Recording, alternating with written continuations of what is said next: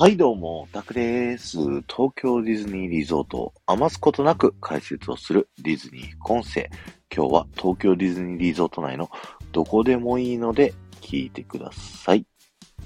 今日はですね、えー、東京ディズニーリゾート内の地下にあるですね、秘密の地下通路のお話をね、したいなというふうに思ってるんですけども、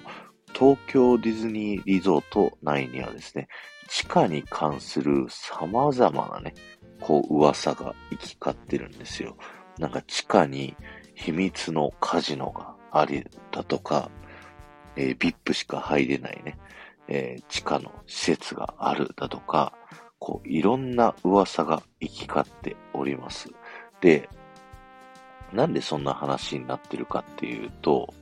あの、実はですね、フロリダにある、えー、ディズニーワールドの、えー、この東京ディズニーランドがモデルになっているマジックキングダムというね、えー、パークはですね、実は、あの、3階建ての一番3階部分にですね、このマジックキングダム、ディズニーランドのパークがあって、えー、地下2階と1階がね、下にあるんですよ。で、もうディズニーランドと全く同じ敷地の広さに、えー、キャストたちの控え室があったりだとか、えー、先日ですね、あの、話したディズニーユニバーシティが、えー、こっちにあったりだとか、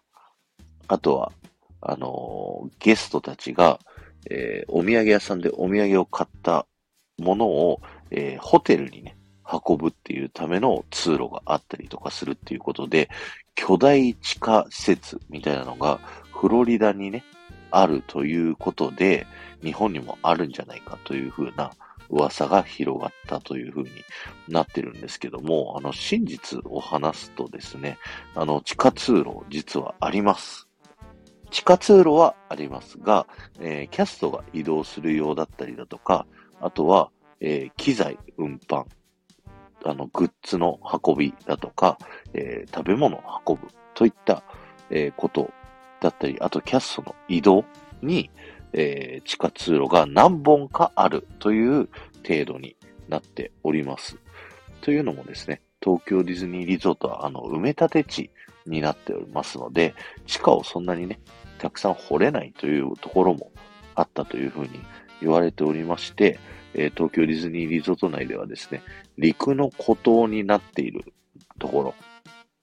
例えば、トムソーヤ島の中にあるね、レストランとか、今はね、あの、自販機になっちゃったんですけど、えー、そこのね、あの、自販機の飲み物の補充とかってね、あの、キャスターさんがこう、外で補充してる姿って見たことないじゃないですか。あれ、裏からあの、補充できるようになってるんですけど、そこの補充は地下通路を通ってね、えー、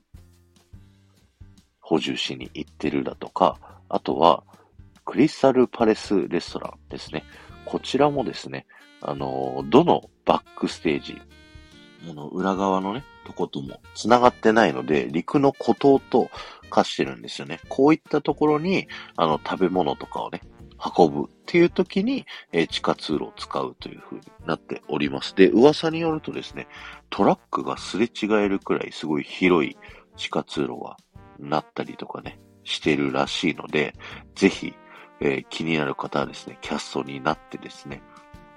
地下通路行ってみてはいかがでしょうか。はい。ということで今日は終わりです。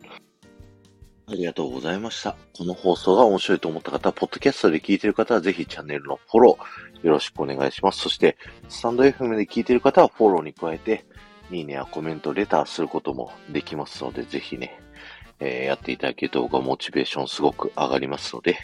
よろしくお願いします。えー、この後も夢が叶う場所、東京ディズニーリゾートで素敵な旅のひとときをお過ごしください。